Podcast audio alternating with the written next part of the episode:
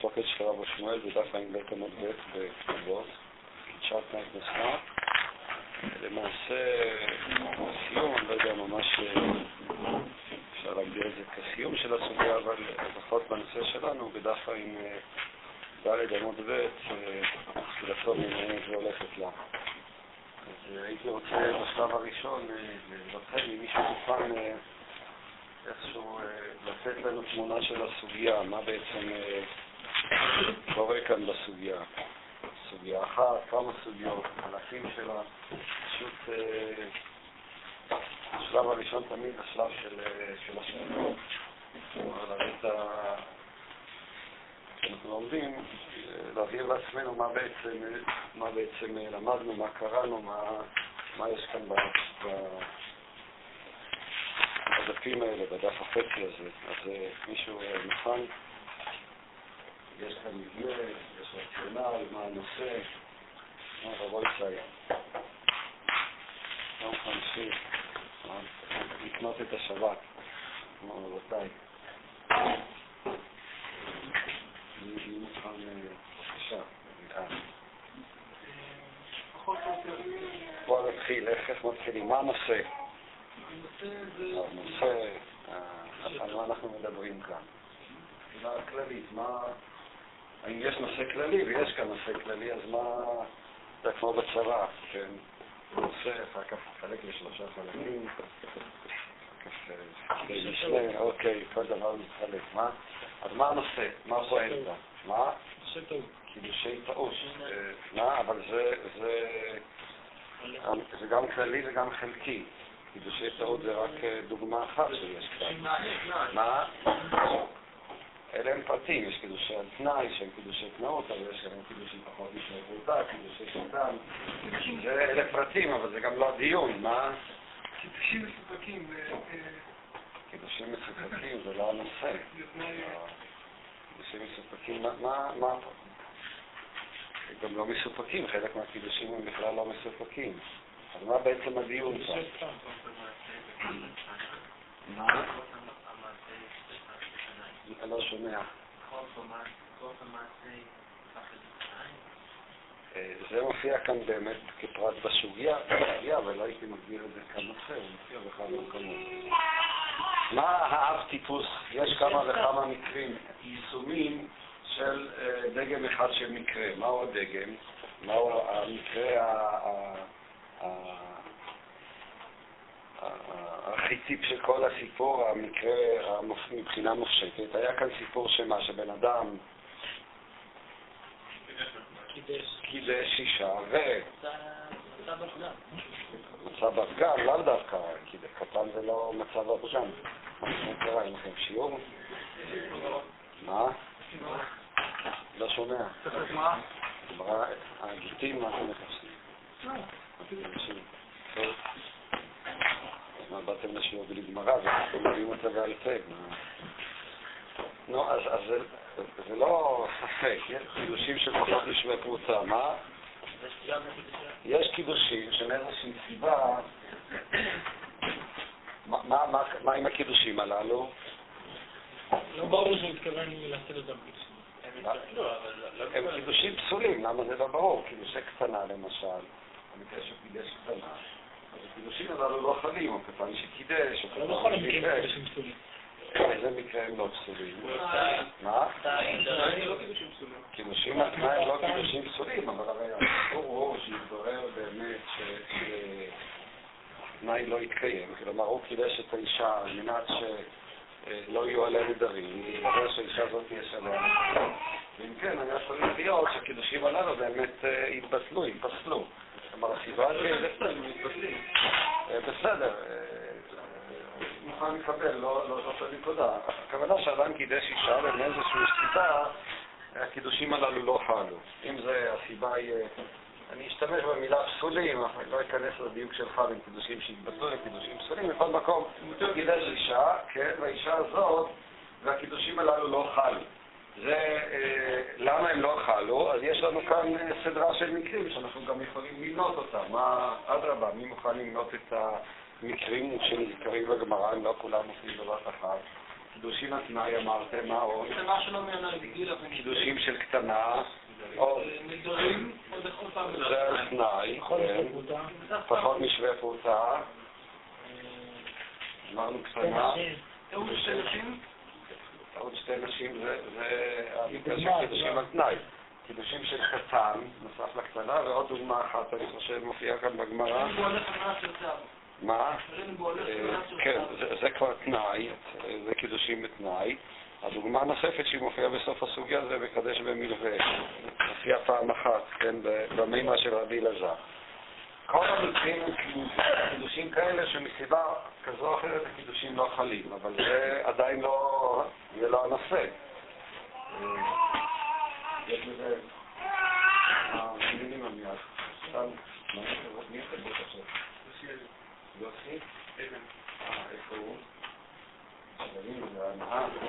אה? לא הצליח להניע הבוקר. פעם היו מניעים את המכוניות שתבוא עמנואלה. ראיתי דברים כאלה. אוקיי. אז זהו הדבר. אבל מה קרה? וזה העניין לא הסתיים. ומה אחר כך קרה? הוא נסע. ליותר, מה? הוא בא האישה, נשא אותה, כלומר אחר כך הייתה כאן פגיעה, ואז מהו הדיון? האם? האם האם אנחנו נבוא ונאמר שאף על פי שהקידושים הללו יתבטלו, אבל כיוון שלאחר מכן הוא כנסה, לאחר מכן אה, אה, הוא נשא אותה וקיים עם אותה אישה רשות, השאלה אם כן, אם הביאה הזאת תעשה קידושים. זהו המקרה. זה מקרה הדגל. כפי שאמרתי, הוא מתפרט לכמה וכמה מקרים או דוגמאות שאותם אנחנו ראינו מקודם. זהו הנושא של הסוגיה כולה. מה? כאן הביאה, מה? הוא קידש אותה, אבל הקידושים הללו שקידש אותה הם לא חלו. אז ברור שהשאלה היא שהביאה היא תעשה קידושין. ואני גם תעשה ניסיון, גם נוסף אותה. מה? בכוונתו כשהוא בא אליה אחר כך הוא כנס אותה, הוא גם נוסע אותה אישה. ההבדל שהשאלה הקודמת שדנו זה כשהוא התכוון לקדש אישה ולא התכוון לשאת אותה, ואז השאלה היא גם התכוון, כשהוא בא אליה, אז הוא התכוון לשאת אותה, והשאלה היא אם גם יהיו כאן קידושין. זה אם כן הנושא של הסוגיה. הלאה, גלעד. נו, רבו ישי, בואו... צריך לעשות פעם איזה דגם. אז הדגם הראשון זה, זה אמור כל דבר. ראשית כל... תברר לעצמך מה החיים בזה, תן איזה שיקוף של מה קורה כאן, מה מתרחש. אז מה, מה, מה אם כן מתרחש כאן בסוגיה? יש מחלוקות בין רבי שמואל ובין בסוגיות הראשונות ובסוגיות האחרונות נמצא לכמה לרבי שמעון. טוב, אבל כאן אתה לא עובד טוב. אל תתחיל לתת לי פירוט, אלא תחלק לי את הסוגיה כמבנים כלליים. האם אני יכול לחלק את זה לאחד, שניים, שלוש? האם בכלל יש כאן סוגיה אחת או כמה סוגיות? כלומר, יכול להיות שסוגיה אחת תתחלק לכמה חלקים, ויכול להיות שבכלל אלה סוגיות אחרות, שנשנו בבית מדרש אחר, בתקופה אחרת וכן הלאה. אז בואו אולי נעשה קודם את החלוקה לסוגיות.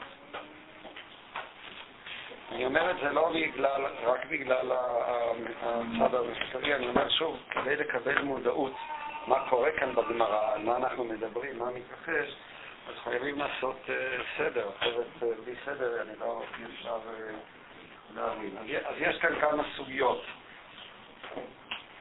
שתיים, הולך, מה? יש מחלוקת של רבי שמואל, סוגיה כאילו שלא מופיעה בפני עצמה, יש מחלוקת של רבי שמואל על התקנה שלא נהנה והגדיל. אז בעצם הסוגיה הראשונה, אתה אומר, היא מחלוקת רב ושמואל. שהיא מה? מהי מחלוקת רב ושמואל? המזרח, השאלה אם הוא מוחל על התנאים. כן, אבל זאת המחלוקת, אבל כסוגיה יש כאן, אז מה בעצם דנים כאן בסוגיה של רב ושמואל? אתה אמרת שזאת סוגיה, מה שייך לסוגיה הזאת? המחלוקת בין רב ושמואל מופיעה בגמרא, הגמרא מביאה לה שתי דוגמאות או בשני מקומות שהם נחלקו. המחלוקת האחת הינה קידשה על תנאי ולאחר מכן כנסה, קידשה תנאי וכנסה. והמחלוקת השנייה היא מחלוקת בקטנה שנישאה והיא לא מיינה, זאת אומרת, הרי ההלכה היא שאם הקטנה יתומה אין לה אבא, אז חכמים תיקנו שאימה ואחיה יכלו לעשייה, אבל הקידושים הללו הם רק קידושים דרבנן, והקטנה יכולה למאם, היא יכולה לומר שהיא לא רוצה לחיות עם הבן אדם הזה, היא לא מחייבת גט. וכאן השאלה היא אם היא לא מיינה והם המשיכו לחיות הלאה אחרי שהיא כבר גדלה, אחרי שהיא הפכה להיות גדולה. והסיטואציה כאן, אם כן, מהי המצבה? כאן הם נחלקו, המחלוקת אם היא תחשב כאשתו של הראשון או לא, אבל המסקמינה שבה הם נחלקו, אם היא הלכה ונישאה למישהו אחר, האם הנישואין של אותו אדם נתפסו כיוון שקידושי הראשון הם למעשה אינם חלים מהתורה, או שהיא לא תצטרך גט ממנו, משום שכיוון שהמשיכה לחיות איתו אחרי שהם גדלו, היא נישאה. זה נושא אחד. מתוך המסגרת של הנושא הזה, מה בעצם הדיון? זה עצמו מתחלק למה? נו, רבותיי, מה הדיון כאן במסגרת הזאת? אז אולי, אולי, אולי לפני כן, מהי הסוגיה הנוספת? כן.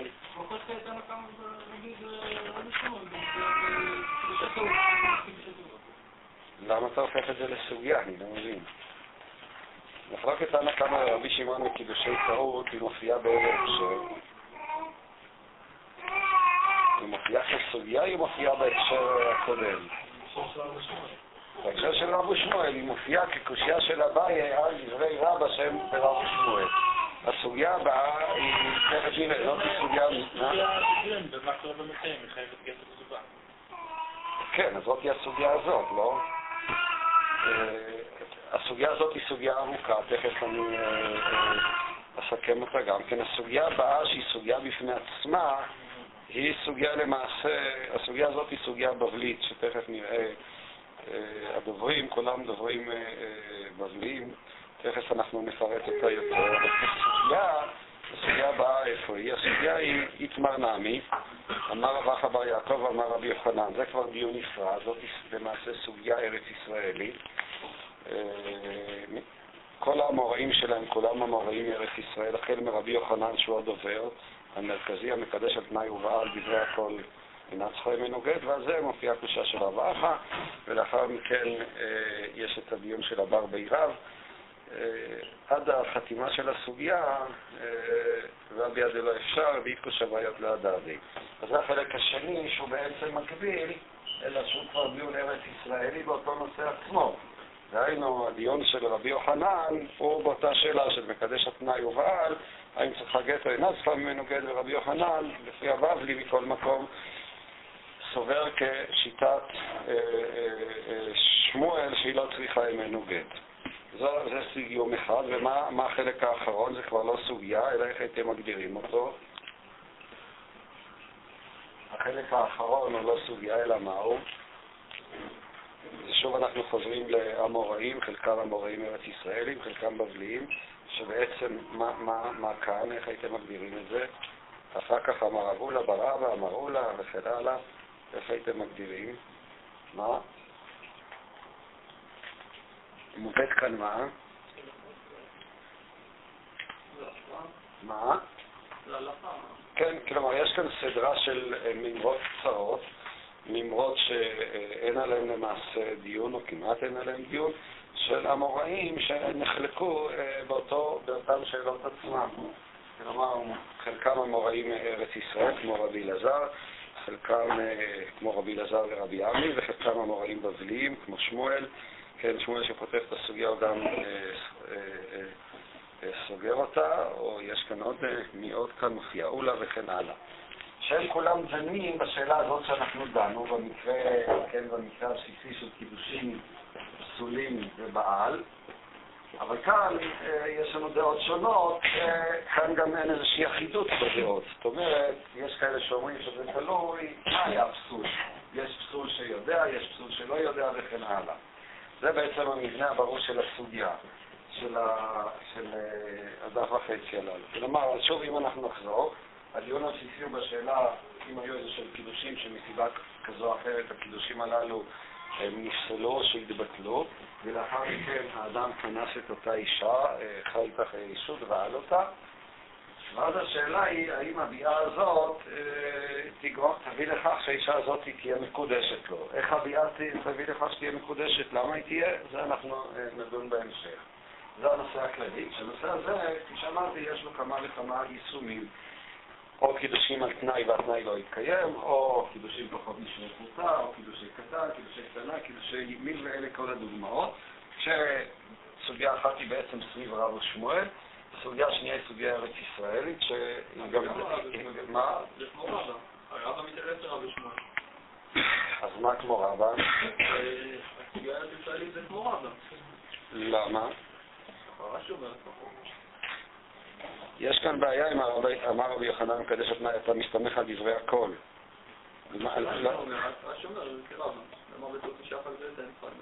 זה כרבה, זה אני מסכים, אבל לא סביר, וגם זה לא...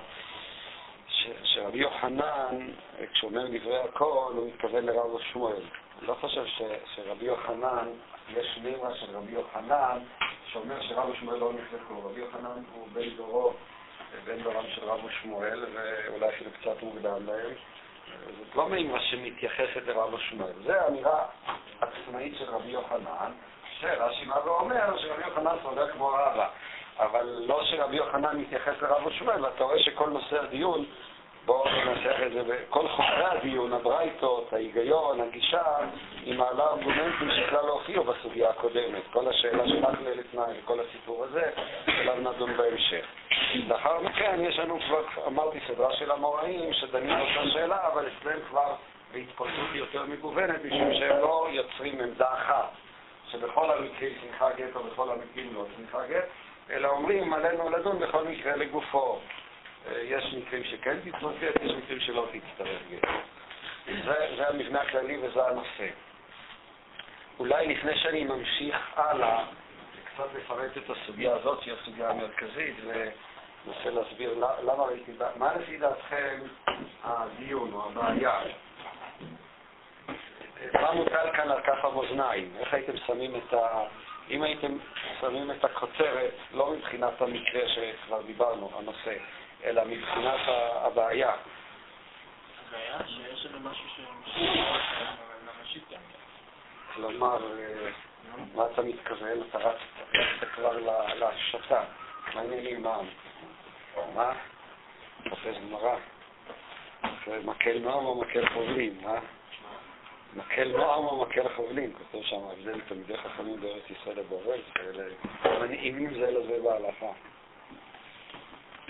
טוב, נו, אז מה, אתה צודק, אבל בוא, מה לפי דעתכם הדיון, מבחינת, מבחינת הריאליה שלו?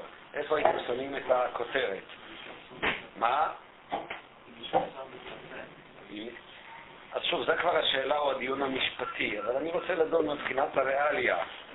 מה מוטל כאן על כף המאזניים? מה... אני העובדה שהם כבר ביחד, יותר חזק מהתנאי שלא התקיים, מהקידושים שלא היו מספקים, שלא היו אה, חלים, או ש...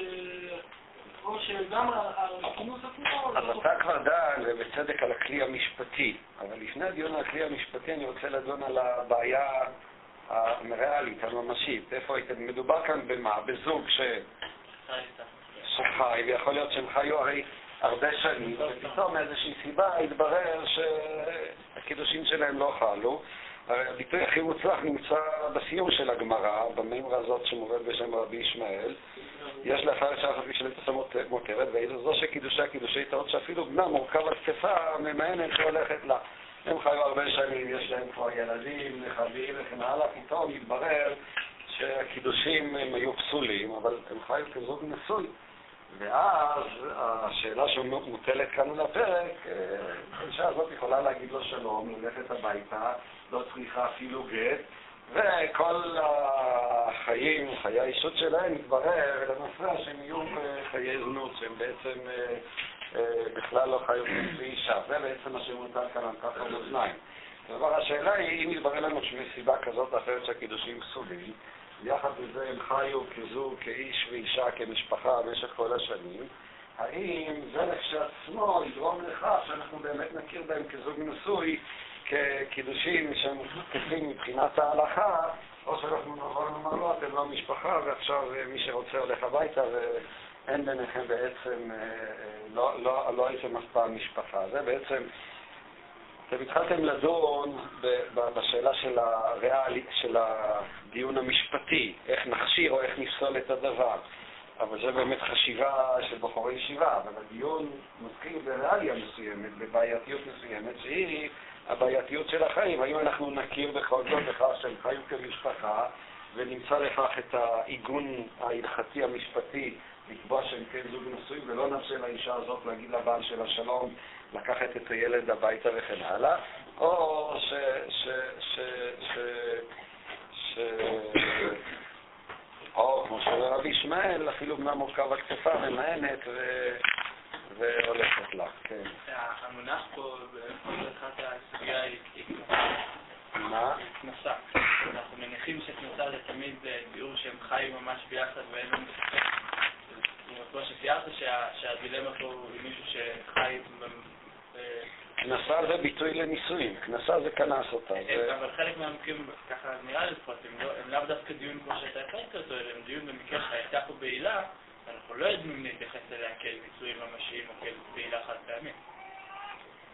אה, אני לא מסכים איתך, אה, אני לא זוכר איפה יש כאן דוגמה, בדרך כלל הנחת היסוד שמדובר כאן שהוא בעלתה, מתוך כוונה לחיות איתה חיי אישות. השאלה, האם אה, הדבר הזה יועיל גם להכיל את הקידושים או לא להכיל את הקידושים. אבל לא מדובר כאן באיזושהי סיטואציה שיש לנו ספק לגבי כוונותיו, כלומר שאולי התכוון לזנות איתה ולא התכוון אה, אה, לחיות איתה כמשפחה. איזה, בוא תביא את הדוגמה, בוא נראה איזה דוגמה, בוא תביא, אני לא זוכר, אבל אם יש, אז יש, אבל אה, לי לא זכור בכל זאת.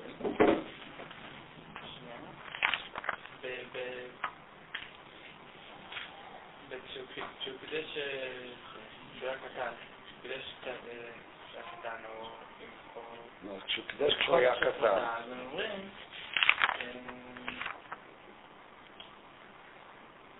אז זה ברור. כאילו שהוא יודע שזה לא עבד, אדם יודע כן, ואז השאלה זה אם הוא יודע, אז אנחנו באים ואומרים שעכשיו, כשהוא בא אליה, הוא התכוון עכשיו לקדש אותה, או שאני אומר שהביאה שלו היא ילדת קידושים ראשונים. בכל מקרה, אין לו כאן כוונת לחיות איתה חיי זנות. השאלה, האם הוא מסתמך על הקידושים הראשונים שקידש אותם, משום שהוא לא יודע שהקידושים הללו הם, אה, אינם קידושים, הם קידושים פסולים, או שהוא יודע, ואז במקרה כזה כוונתו תהיה לקדש אותה בביאה עכשיו. לא עוסקים כאן בסיטואציה, וזה נראה לכמובן באמת הדיון הבעיה. הבעיה היא אם אני יכול להגדיר מתי כוונתו של האדם היא לשם אישות, ומתי כוונתו לשם זנות. האם יש לי איזה כלל שאני קובע שתמיד בן אדם כוונתו תהיה, אין לו כוונה לבנות. לא דבר, לפחות במשנה, במקורות במקרים, הוא לא ברור מאליו שכוונתו הייתה לשם. כבר זה, זה סוג של אמירה. יש כאן להבחין משני דברים. יש כאן להבחין אם הוא התכוון לקדש אותה בביאה, זהו הדיון, ובין השאלה אם יש לו בכלל כוונה אה, שהיא תהיה אשתו. הסיטואציות הן במקרים שיש כאן כוונה שתהיה אשתו. כל המקרים כולם, הרי זה יהיה קשור לנושא הבא, מחלוקת הרמב"ם והגאונים, שכבר שמתי שם קצת עוד מקורות. ברור שמדובר בן אדם שרוצה לחיות עם האישה הזאת ורוצה אה, אה, שהם יחיו כזוג נשוי. השאלה עכשיו, האם נעשה כאן אקט המשפטי שהוא קידש אותה? כיוון שהקידושים הראשונים הם נפסלו. זה מה?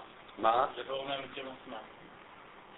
כן, אבל, זה, אבל הסיטואציה בכל המקרים היא לא סיטואציה של אדם שיש לי ספקות לגבי השאלה אם הוא התכוון אה, אה, אה, לבנות איתה. זה, זה ברור שהוא איננו מתכוון לבנות איתה. אולי הוא מתכוון לקדש אותה, זה לא מה שהוא מתכוון אולי הוא לא מתכוון לקדש אותה. זה לא לא זה לא... כן, אבל, מצד שני, ברור לנו לחלוטין שכשהוא בא עליה, הוא לא בא עליה מתוך כוונה זדונית. במובן הזה שהוא אומר, אוקיי, אם יש עליה נדרים, היא לא אשתי ועכשיו אני אזנה איתה. זה יוצא מתוך ההנחה שאם הוא בא עליה, אז הוא כנראה חשב שאין עליה נדרים, ולכן הוא בא עליה. זאתי הסיטואציה, אבל אם היה ברור לו, אם הוא היה יודע שאומנם יש עליה נדרים, והקידושים יחולו, והוא לא מעוניין באישה הזאת, אז הוא לא, הוא לא היה מקיים איתה את יחסי האישה. זה הנחת על שלא לאו דווקא מופיעה במקרים. לא כל המקרים בהסתכלות ראשונית ברור לנו שהוא עשה את זה, זה הנחה. למה אתה קובע שזאת הנחה? לכאורה זה מתחייב מתוך הסיטואציה. הרי בדיוק זאת תהיה הנקודה שבה נראה בהמשך, לא, לא היום, שנחלקו הרמב"ם והגאונים, אבל כל המקרים, תביא לי מקרה אחד שבו הסיטואציה עצמה לא מראה שהוא מתכוון אה, אה, שתהיה אשתו, והוא איננו מתכוון לזנות איתה. הגמרא מניחה, כאילו, אוטומטית, אבל סתם, אני רואה מקרה של בן אדם שיודע שהקידושים לא ואחרי זה בוא עליו. למשל במקרה של בן אדם שהיה נדרים. הוא גילה דעתו כאילו שהוא לא מעוניין בסוג כזה של אישה, ואחרי זה בא עליו. אבל הסיטואציה, היא שזה שהוא בא עליה נובע מכך שהוא לא ידע שיש עליה נדרים, והוא הניח... יש פה סיטואציה שהוא כן יודע. מה? יש פה סיטואציה שהוא כן יודע. איזה? אין סיטואציה כזאת, זה בדיוק הוויכוח בינינו. הגאונים הרחיבו את הדיון גם למקרים כאלה. אבל המקרים של הגמרא הם כולם בסיטואציות כאלה, הסיטואציה של כל המקרים בגמרא זה סיטואציה שהוא מתכוון לחיות איתה כאשתו, הוא לא מתכוון לזנות איתה. השאלה, האם באמת יש תוקף משפטי כאן לקידושים שלהם, או אה, אה, בכך שהוא בא עליה או לא. זאת בעצם השאלה. אין כאן שום מקרה שבן אדם סתם שזינה עם אישה ואמרת לא. בה, מה? לא. הדוגמה למשל שהגאונים דיברו עליה, שאחד שבא על השפחה, יש לו שפחה והוא בא עליה, האם אנחנו גם כן נבוא ונטען שהוא בעצם שחרר אותה, בטוח שהוא שחרר אותה ועכשיו הוא התכוון לקדש אותה או לא? זה המחלוקת בין הרמב"ם לגאונים. ואז הרמב"ם טוען ובצדק, אין לי שום מקרה כזה שמדובר כאן בסיטואציה כזאת, שאתה יכול לצאת מתוך הנחה שהבן אדם הזה רצה כאן אה, אה, לבנות עם האישה הזאת. הם כולם סיטואציות שברור לנו שהוא רוצה אה, לחיות איתה, רק השאלה, אם עכשיו זה שקוים את היחסי אישות עם הבעילה לשעצמה, ייצור מצב כזה שאנחנו נוכל להכיר בהם כמשפחה, להכיר בה, לתת להם, לתת למשפחה גושפנקה רשמית, או שאנחנו נגיע לאיזשהו אבסורד שיכולה להגיד לו שלום, ואפילו שהם חיו הרבה שנים, יש להם כבר ילדים, אז כאילו שהם מתבטלים.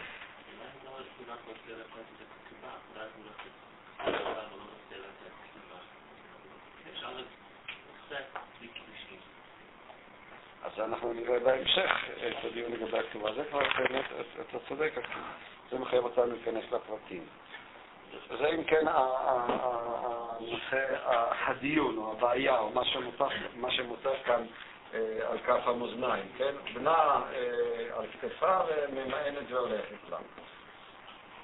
עכשיו, נתמקד כרגע בסוגיה הזאת של רב ושמואל. אמרתי שזה שלוש סוגיות, בעצם שתי סוגיות ועוד סדרה של מהירות. שסוגיה אחת ארץ ישראלית ורב שמואל, וגם מבחינת הדוברים שלה, אבל מה שרציתי להדגיש, שגם הארגומנטים שעולים בסוגיה, כלומר הדיון, הוא דיון אחר. מה שעלה על השאלה אם מעשה מבטל את התנאי או לא מבטל וכן הלאה. בבקשה.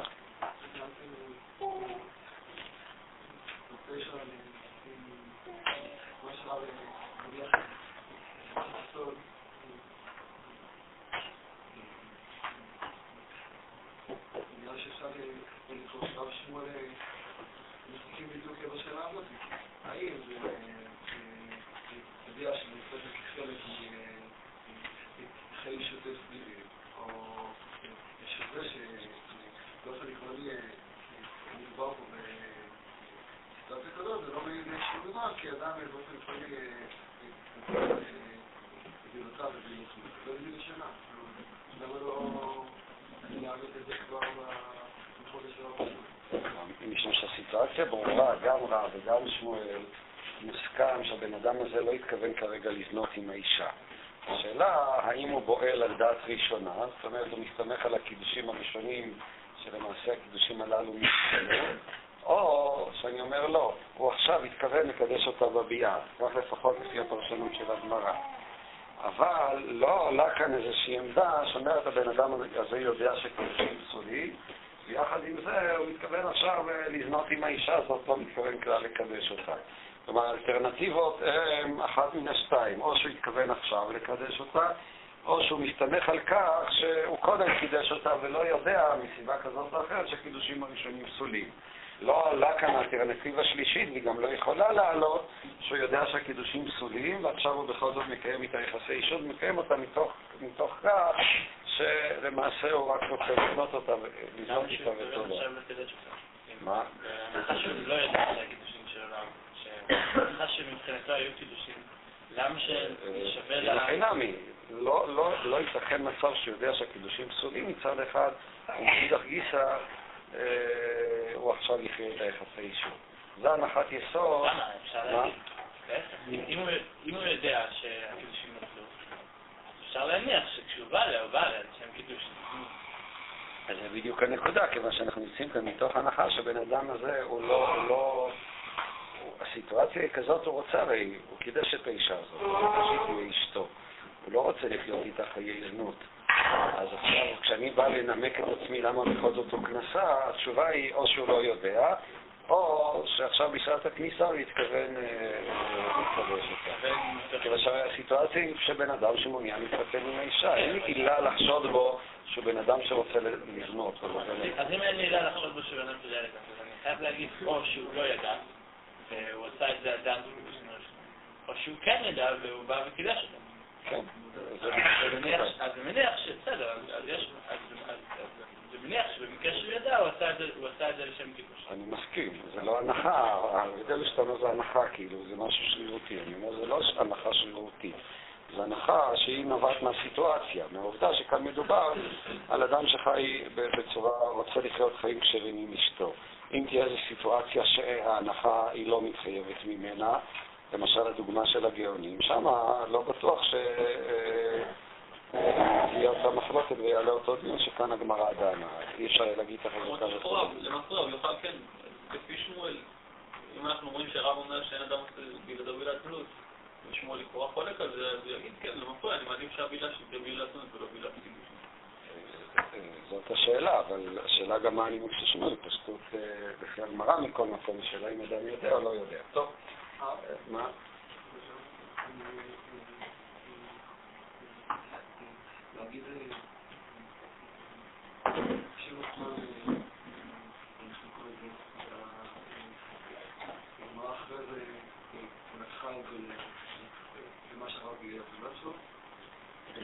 זה מה שיונתן העלה כרגע, אולי הם חולקים בעצם השאלה אם אדם עושה בעילותיו בעילת זנות.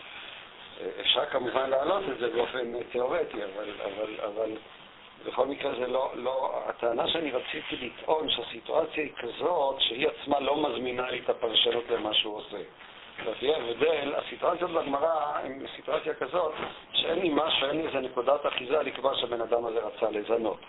אם מדובר כאן בסיטואציה, סתם אחד שהמקרה של, כפי שהזכרתי, של, של בוסטנאי, או אה, פנוי שבעל הפנויה, זאת סיטואציה שונה.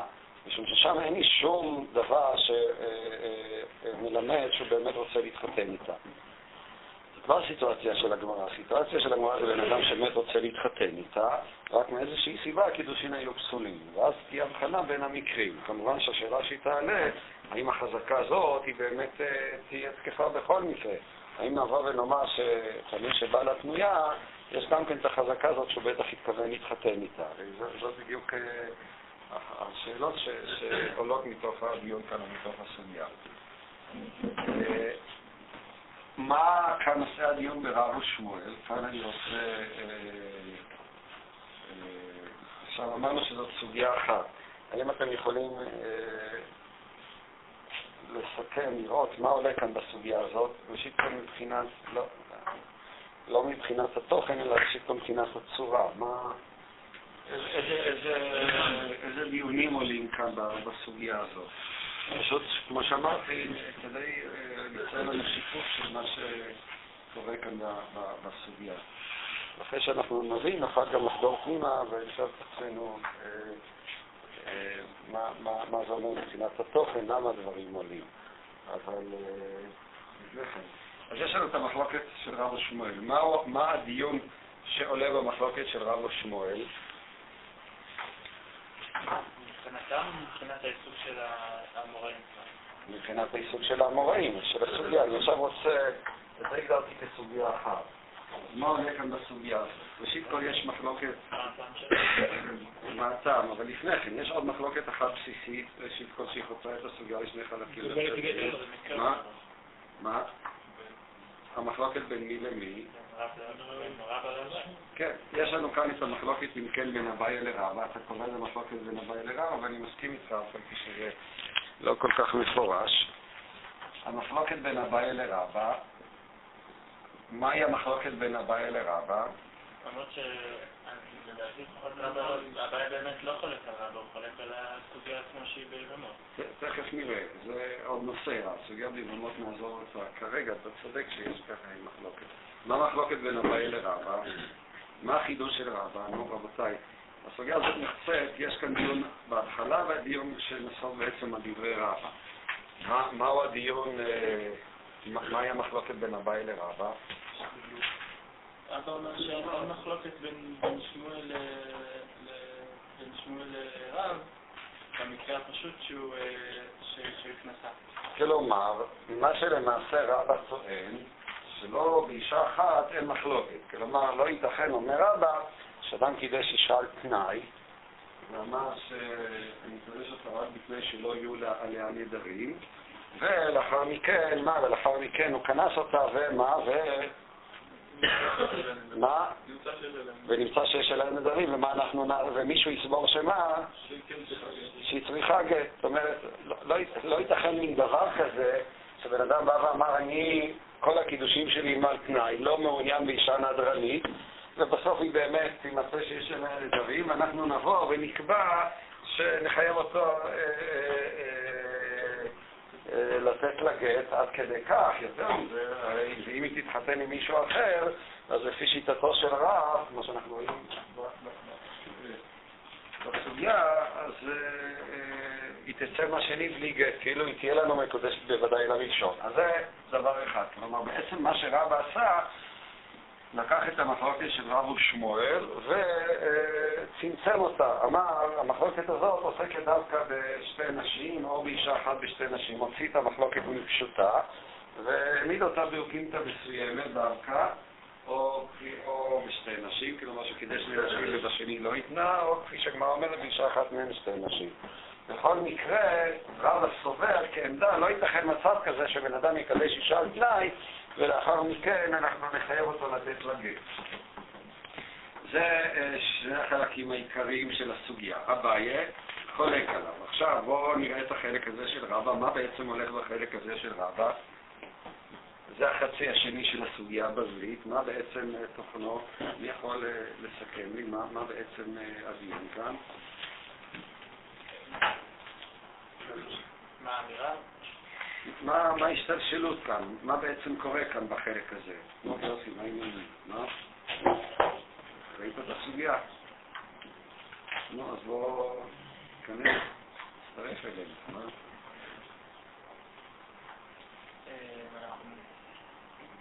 מה, קורה כאן בסוגיה? נו, רבותיי, יש כאן מה? יש כאן מספר, מה המספר? יש כאן כמה וכמה קושיות, כולן קושיות על רבא. שתי הקושיות הראשונות הן של אביי, שימו לב. מה? בחלק השני, אני עכשיו רצתי לחלק השני. שתי הקושיות, יש לי כאן שתי קושיות של אביי. קושייה אחת, מאיפה, זה סתם מעניין בשביל ה... הייתי אומר אפילו, מאיפה הקושייה הראשונה? מהמשנה? זו הקושייה השנייה. הקושייה השנייה היא מהתוספת, מהברייתא לתוספתא בקידושין. מאיפה הקושייה הראשונה? זה מעניין, זו דוגמה יחסית אה, מאוד לא אופיינית. אמר אביי והמתניתין דטעות אישה אחתי וכמותבינן ציובתן מיני. מאיפה הקושייה? מהסוגיה, זאת אומרת, אביי בא, הקושייה איננה מהמשנה, משום שאת המשנה היינו יכולים להעמיד כמו רבה בשתי נשים. כן?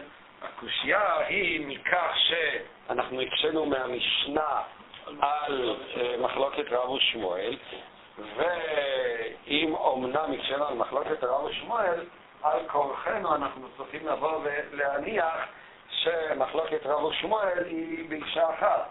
אלמלא כן, אז uh, המשנה הייתי יכול להעמיד אותה באישה אחת. רב ושמואל נחלקו כדברי רבא דווקא בשתי נשים, ואינני יכול להקשות מהמשנה על דברי uh, רב ושמואל. מה הקשר בין המשנה, ההלכה במשנה, לבין דברי רבא שהם נסובו על, על, על רב ושמואל?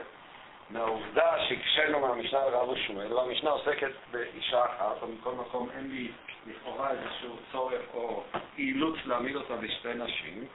מכאן בא האזור אומר, אם כן, מוכרח שרב ושמואל יחלקו באישה אחת. כלומר, יש כאן דבר מעניין, לפחות מבחינת הסוגיה, שאביי בעצם מסתמך על מה? מסתמך על, על סוגיה קודמת. אביי מקשה על דברי רבא, לא ממשנה או מברייתא או משהו כזה, אלא הוא מקשה עליו מסוגיה קודמת. הוא אומר, יש לנו סוגיה ידועה בבית המדרש, באו וביקשו על רב ושמואל מהמשנה, זאת אומרת שלומדי בית המדרש בסוגיה הקודמת, הם למעשה הבינו שרב ושמואל מדברים באישה אחת, בניגוד לדעתך רבא. זה מה שהבעיה שהיה אה, בן ביתו של רבא, אה, הקשה עליו. זה יוצא, זאת באמת דוגמה שיחסית היא נזירה, שבעצם מישהו מקשה, אמורה מקשה לאמורה, מכך סוגיה שעוד קדמה להם. הקושייה השנייה היא, כפי שנאמר כאן מהתוספתא בקידושין, זאת היא הקושייה השנייה. לאחר מכן יש לנו, אלה הקושיות של אביי, לאחר מכן מה יש לנו עוד? יש לנו עוד uh, שלוש קושיות, שהן כבר אינן קושיות של אביי, הן אינן מופיעות בשמו. מה עם שלושת הקושיות הללו? הן גם כן מסתמכות, קושייה אחת היא גם כן מסתמכת על תוספתא נוספת וקידושין. Uh, זאתי הקושייה של הריני בועליך על מנת שירצה אבא. ומה אנחנו רואים אגב בקוש... ב... ב... בקושייה הזאת? שהפסול, התנאי הוא לא על ה... הוא לא על הקידושין, הוא על הביאה עצמה. כן, כלומר, כאן זה כבר דוגמה מאוד קיצונית. כאן זה דוגמה, זה לא דוגמה שאדם נקנה בקידושין, ואחר כך הוא הלך וכנס אותה. ועכשיו אנחנו שואלים האם הוא עומד בתנאו או לא, אלא כאן, ולכן הדוגמה הזאת היא דוגמה מאוד, הייתי אומר, אה, מוזרה. הבן אדם אמר מפורש, הריני בו עליך על מנת שירצה אבא. אמר מפורש שכל כוונת הקידושין, הביאה שלו, היא רק מותנית לכך שאבא שלו יסכים, ובכל זאת אנחנו טוענים שייתכן שהיא תהיה מקודשת לו על אף התנאי המפורש. הרי הדוגמה הזאת היא ודאי דוגמה מאוד קיצונית. היא דוגמה שהוא אמר מפורש. הוא אמר, אני עכשיו מקיים את יחסי אישות, אני כונס אותה רק בתנאי. ובכל זאת אנחנו באים ואומרים, תנאי האם, תנאי הער, לא משנה. אם תהיה אשתך והוא יצטרך גט, באמת כבר התוספות אה, אה, עמדו על הדבר הזה. אה, זה, התוספות באו ואמרו, בתוספות הראשון, לא הראשון, התוספות בעמוד הקודם, בדיבור המתחיל אלא, באמצעו אומרים התוספות, זה נראה דלרב אפילו קידשה על תנאי וכנסה על תנאי, הואיל ובעל צריכה גט, מדמקשה לרבה לקמן, מעיד הרינו בו עלייך על מנת שירצה אבא. אני רוצה כבר להעיר את זה, כבר הייתי אומר כפרימה ראשונה חזקה שבסוגיה. הרי זה דבר שכמעט לא יעלה על הדעת. כשאנחנו באים ואומרים, בן אדם עשה תנאי, אמר מפורש, כל הדיון שראינו מקודם בדברי רב היה דיון שבן אדם עשה תנאי בקידושין, ועכשיו הוא בא אליה, ואז אנחנו דנים בשאלה אם עכשיו כשהוא בא אליה, ייתכן שהוא ביטל את התנאי הראשון. שהרי אם כן, אלמלא שביטל את התנאי הראשון, מה הולך ומקיים את היחסי אישות? מה הם הולכים ומתחתנים, כן? עושים חתונה, מוציאים כסף, מזמינים אנשים וזהו, ובסוף מתברר שזה הכל עור ופרח. בן אדם לא יעשה מין דבר כזה. אבל לפי הגמרא יוצא שאפילו אמר מפורש בנישואין עצמם, בשעה שהוא בא להכנסה, אפילו התנה במפורש לא רק שקידש על תנאי וכנסה סתם, אלא אפילו קידש על תנאי וכנסה על תנאי, גם במקרה כזה יסבור רב שהיא תצטרך גט. הדבר הזה הוא תמוה במובן כפול, הוא תמוה גם לגופם של דברים. הייתכן, היעלה על הדעת, כמו שאומרים היום, לא יעלה על הדעת, בן אדם עשה תנאי ופתאום אתה בא ואומר שהוא צריך גט. ב', הוא קשה גם, משום שאפשר להתקדם איתה, שגם רבו שמואל וגם המשנה וכל הדיון הקודם, כולו עסק רק במקרה של קידשה תנאי וכנסה סתם. ופתאום כאן, בסוגיה הזאת, מקשים על המחלוקת של רבו שמואל אה, ממקרה שגם הוא כנסה על תנאי. ממש לא לדוגמה שכל תנאי יש לו שני צדדים, וכאן אחד מהצדדים של התנאי, זה בעילת אחרת אם לא יוצא אבא, אז מה זה... אוקיי, אז אם בא בן אדם עם מצהיר, אני עושה ועילת נות, מה נעשה לו? אז יבוא הבית דין וילקו אותו, אבל אה, אתה לא יכול ללכת ולהכיר בנישואים שלו ולומר, תשמע, זה נישואים ויצטרכו כזה, שהוא במפורש אמר לך, לא ככה.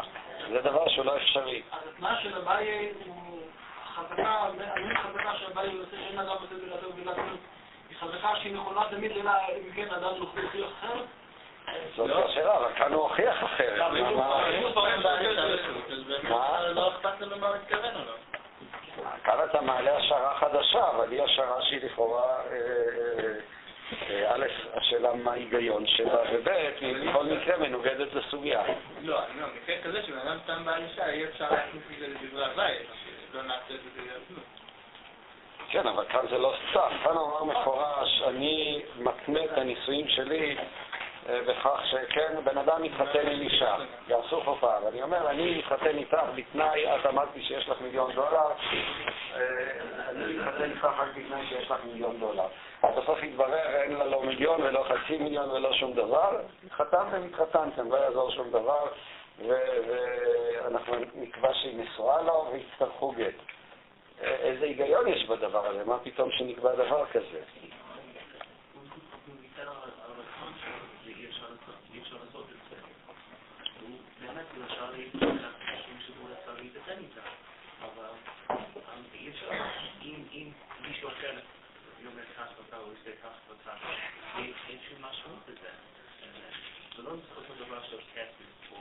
אבל כאן אני ש... אתה רוצה להבחין באיזה תנאי, אם הוא עשה תנאי על מנת שירצה או לא על מנת שירצה? כן. כן. ואם הוא יעשה תנאי על מנת שיש לך מיליון דולר, אז במקרה כזה... מה? אתה חושב שלא תהיה, לא יהיה אה, דיון כזה? הרי יש שני דברים, יש פה גישים ואתה תנאי. זה לא כמו תנאי בנדרים, שאני רוצה אותה רק עם מיליון נדרנים. לא רוצה אותה בכל מקרה, יש פה משהו שמעכב מהצד. אבא שלה, או הכסף שלה. מוצאים את זה בכל אזור, מקודשת בתנאי, אז הוא צריך לבלט את התנאי שלו.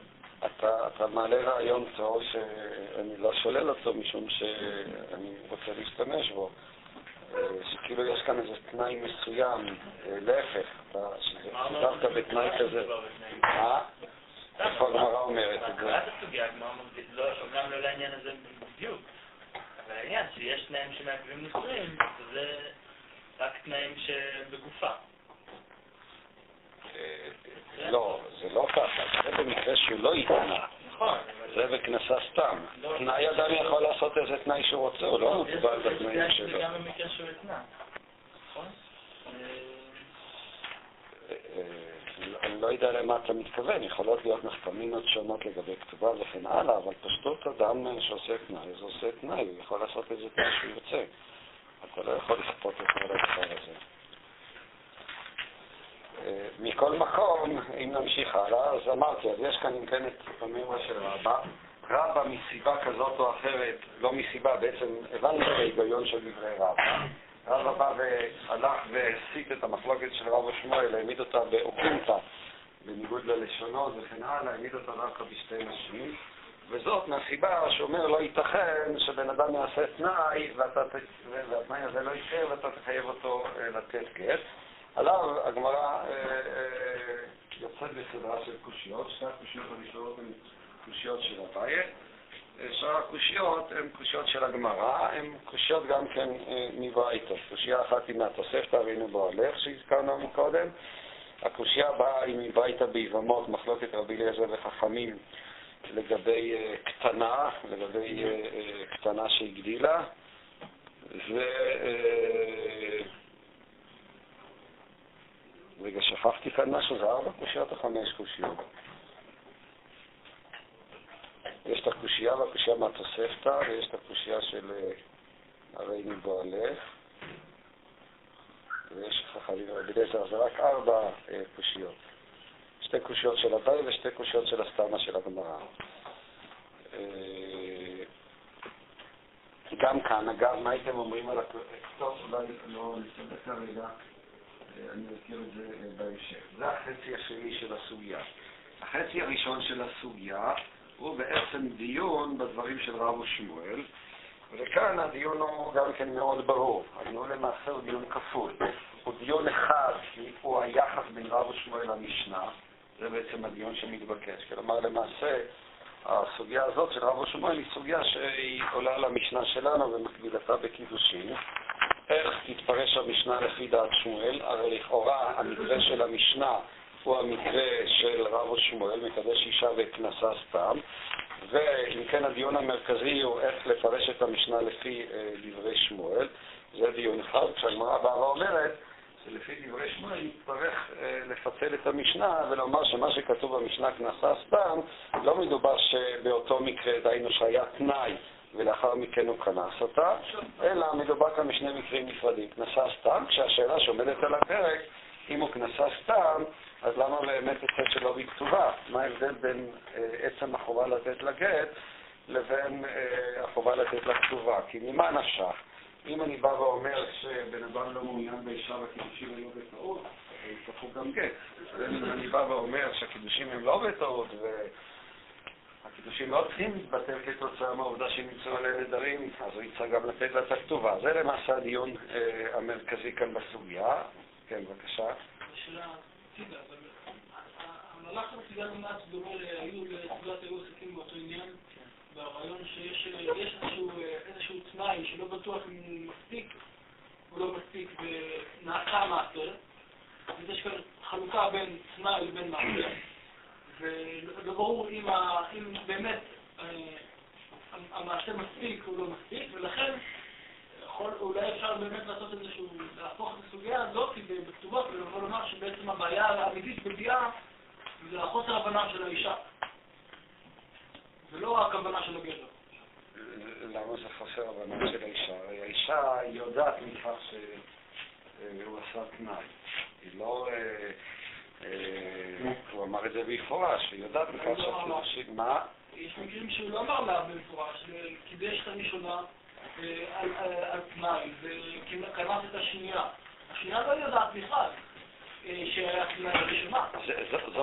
זאת הדוגמה של רבא, שבשתי אבל בכל מקרה זה לא משנה. גם אם האישה השנייה לא ידעה, זה לא משנה. לנו מספיק, אבל כדי לבטל את הקידושין, אין צורך שהאישה לא תדע. מספיק שהאיש עצמו יגלה באיזושהי צורה שהקידושין... מה יהיה אם אדם קידש אישה בתנאי, ומאיזושהי סיבה האישה לא ידעה? מהתנאי. הקידושין הללו התבטלו, משום שכדי לבטל את הקידושין הללו, אה, מספיק אה, אה, שאחד מהצדדים, או האיש או האישה, יגלה לנו שכוונתם בתנאי, הקידושים הללו יתבטלו. הרי כדי שהקידושים יחולו צריכים הסכמה הדדית של שניהם. ברגע שאחד מהצדדים נכנס, באותו רגע כבר הקידושים מתבטלים. מה? למה בכל הסוגיה לא מדברים בכלל על ההבנה או ההסכמה של האישה? משום שהנחת הסוגיה היא, שכמו שאמרתי, כדי שהקידושים יתבטלו, מספיק לנו אי הסכמה של האיש לקידושין, או התניה של האיש לקידושין או לא. כל השאלה היא, האם האיש הזה ביטל את התנאי או שעדיין עומד בתנאו. לגבי האישה, הנחת המוצא, נקודת המוצא, ברורה שהאישה הזאת מוכנה להתקדש. להפך, אם אישה שיש לה נדרים, היא יודעת מזה שיש עליה נדרים, היא בכל זאת הסתירה את הדבר הזה. הדבר הזה מלמד שהיא בעצם מעוניינת שהוא יקדש אותה ורוצה באיזשהו מקום אה, אני יודע, אה, ל- ל- להסתיר את העובדה שיש עליה נדרים. זאתי הסיטואציה. הסיטואציה היא סיטואציה, זה לא שהאישה באה ואומרת, תשמע, אני ידעתי שעשיתי, אין כאן, לא עולה כאן הטענה שהיא עשויה לעלות במקרה מסוים, אבל זה לא המקרה. שאישה תבוא ותאמר, אני יודע שקידשת אותי על תנאי, ובעצם אני בכלל לא רוצה להתחתן איתך, רק מה, אני התכוונתי לביאת זנות. השאלה הזאת לא עלתה בסוגיה, היא לא עולה משום שזה לא המקרה. המקרה הוא שהאישה כן מעוניינת להתחתן איתו, וזאת היא הסיבה שבגללה היא מסבירה את העובדה שיש עליה נדרים, היא לא חושפת אותה, משום שבאמת רוצה להיות אשתו. והדיון כאן הוא מצד הבעל. האם הבעל הסתפק בכך שהוא גילה את דעתו קודם, או שאנחנו נבוא ונאמר שהוא לא גילה את דעתו. מה? עם מה? הקטנה ש- ש- שגדלה, אה, זה אותו סיפור עצמו. הקטנה הזאת, היא ממשיכה לחיות איתו. בעצם העובדה שהיא ממשיכה לחיות איתו והיא לא ממאנת, זה לכשעצמו כבר מבטא הסכמה אה, שלה.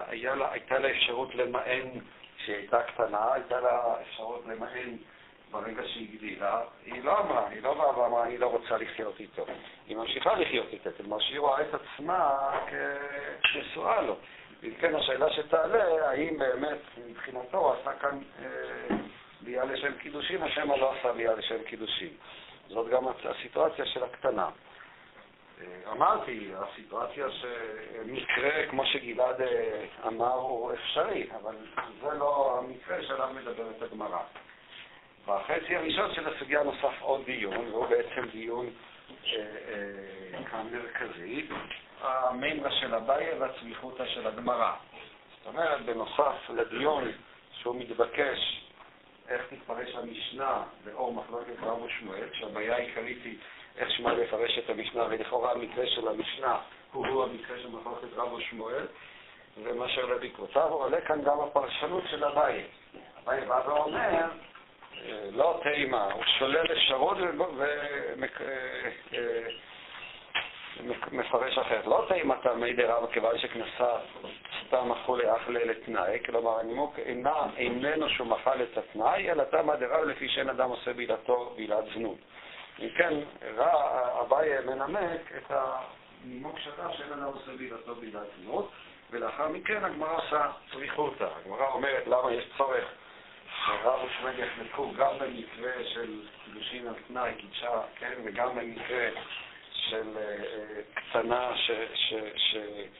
אה, שגדלה ולא מיהנה, אז הגמרא עושה צריכותא בין שני המקרים הללו. זה החלק הראשון של הסוגיה. מהו לפי דעתכם היחס בין החלק בין אביי לרבא? עכשיו אני, אביי, כשהוא בא ואומר שהנימוק הוא אין אדם עושה בעילתו בעילת זנות. למה הוא צריך את הנימוק הזה? בהקשר של הסוגיה, מה מתבקש? שאביי מתמודד עם מה? לא, רבוי סייט, מה, מה קורה? אביי מתמודד עם מה? לא. עם רבא. הרי אנחנו רואים שרבא כאן, אביי ורבא הם אלה שדנים. אביי הוא זה שמקשה על רבא הקושיות. מה הייתה הבעיה של רבא? שיש סיטואציה שאדם עושה קידושין לצאצאים. כן, איך יכול להיות שבן אדם יעשה תנאי, ואחר כך אתה בא ואומר, "אה, אשתך ותיתן גט, כשהוא אמר לך מפורש, אני עשיתי תנאי. מתבקש שמה? שאביי מתמודד עם השאלה הזאת עצמה, ואז איך, הוא מתמודד איתה? אבל הנתיב שמביא, כאילו... איך הוא מתמודד איתה? החיטמה זה לא החיטמה של רבא, זה חיטמה שונה. כן, זהו, באמת אומר, בן אדם לא מתחתן עם אישה, אנחנו לא אומרים הוא יחלה להתנהל, הוא מקבל את מה שרבא אומר, ולכן אומר, אנחנו לא בסדר, בכל זאת יכול להיות שהיא תצטרך גט מסיבה אחרת, לא מהסיבה של... כלומר, הוא בא ואומר, הסיבה איננה משום שאכלה לתנאי, בזה אני מסכים עם רבא. העובדה שהוא אחר כך התחתן איתה, היא לכשעצמה, הבן אדם אמר תנאי. במיוחד לאור ההחרפה של הסוגיה בהמשך, שגם אם התנאי הוא בשעת הכניסה עצמה, עשה את התנאי לא רק על הקידושים, אלא גם על הנישואים, גם אז תהיה מחלוקת בין רב ושמואל. זאת אומרת, אה, הנימוק איננו אה, משום שאכלה לתנאי, הנימוק נובע משום שאין אדם עושה בעילתו בעילת זנות. כלומר, סתם ככה אם בן אדם עשה תנאי, לא הייתי בא ואומר אחר כך הוא התכוון לקדש אותה וויתר על התנאי. הוא אומר לך, עשיתי תנאי. אבל כיוון שיש לנו חזקה שאין אדם עושה בעילתו בעילת זנות, אז ממילא העובדה הזאת, היא, החזקה הזאת גורמת לנו לכך, כלומר, מה שעומד כאן על הפרק בפני אותו אדם עומד בפניו הברירה, אחת מן השתיים. או שמה, שאני אעמוד בתנאי והביאה תהיה ביד זנות, או שאני ו, ו, או שאוותר על התנאי, אבל במקרה כזה היא תהפוך להיות אשתי, והרי אני אינני מעוניין אה, באישה נדרנית. אומר רבא, כיוון שיש לי חזקה שאין אדם עושה בעילתו בעילת זנות, אז אנחנו באים וקובעים שמה, ש... שהוא יקדש אותה עכשיו בביאה. למרות שהוא... מה? ההבדל בין... מה ההבדל בין אכול אחר לשניים לאין אדם עושה בעילת זנות? נו, בואו תגידו אתם מה ההבדל. האם באמת, לפי זה פשוט, רק אני אחדד את הנקודה של הגלעד, האם אין אדם עושה בעילתו בעילת זנות, לפי מה שאנחנו תיארנו עד עכשיו, זה בעצם רק נימוק לכך שהוא ימחול על התנאי. כלומר, אין כאן הבדל. השאלה היא, על סמך מה אתה קובע שהוא מחל על התנאי? האם על עצם העובדה שכנסה, מה אתה מתחתן איתה? עוד לא ביררת את העניין, התחתנת איתה, התחתנת, כנראה שוויתרת על התנאי, אחרת בן אדם לא יעשה צעד אה, גורלי כזה והתחתן עם האישה לפני בירר טוב שבאמת אה, זאת אישה שהוא מעוניין בה, שאין עליה נדרים. אז רבא אומר, הנימוק הזה לא מספיק. אה, אביי. אלא יש כאן חזקה של אין אדם עושה בילתו בילה זנות, ובגלל החזקה הזאת הוא מוותר על התנאי שלו. האם זה הכל או שיש כאן יותר מזה? מה שמגביל את זה, שהוא... אה, אין אדם עושה בילה זנות ואנחנו מניחים שהוא קידש אותה. נראה שהבעיה אומר בפשטות, לא, אנחנו לא מניחים שהוא קידש אותה. אין אדם בילתו בילה זנות. ומכוח זה שהוא כנסה, אפילו שהוא לא יודע, ואפילו שהוא לא ויתר על התנאים, והעובדה שמעידה על זה זה שבסוף הוא לא היה חייב בכתובה. הקידושים באמת בטלו, אנחנו לא נגיד לו אחרי זה, אתה חייב לקבל אותה למרות זה שיש עליה נדרים, וזה העניין לא יהיה חייב בכתובה. ואז הוא מחלק בין האיסור לשתי מערכות. כן. ואז או ש... אני חושב שאתה קצת מקצין את רש"י. רש"י אומר... מה? אה, לא לפי רש"י. אבל אם זה לא לפי רש"י, אז למה תחייב אותו בגט?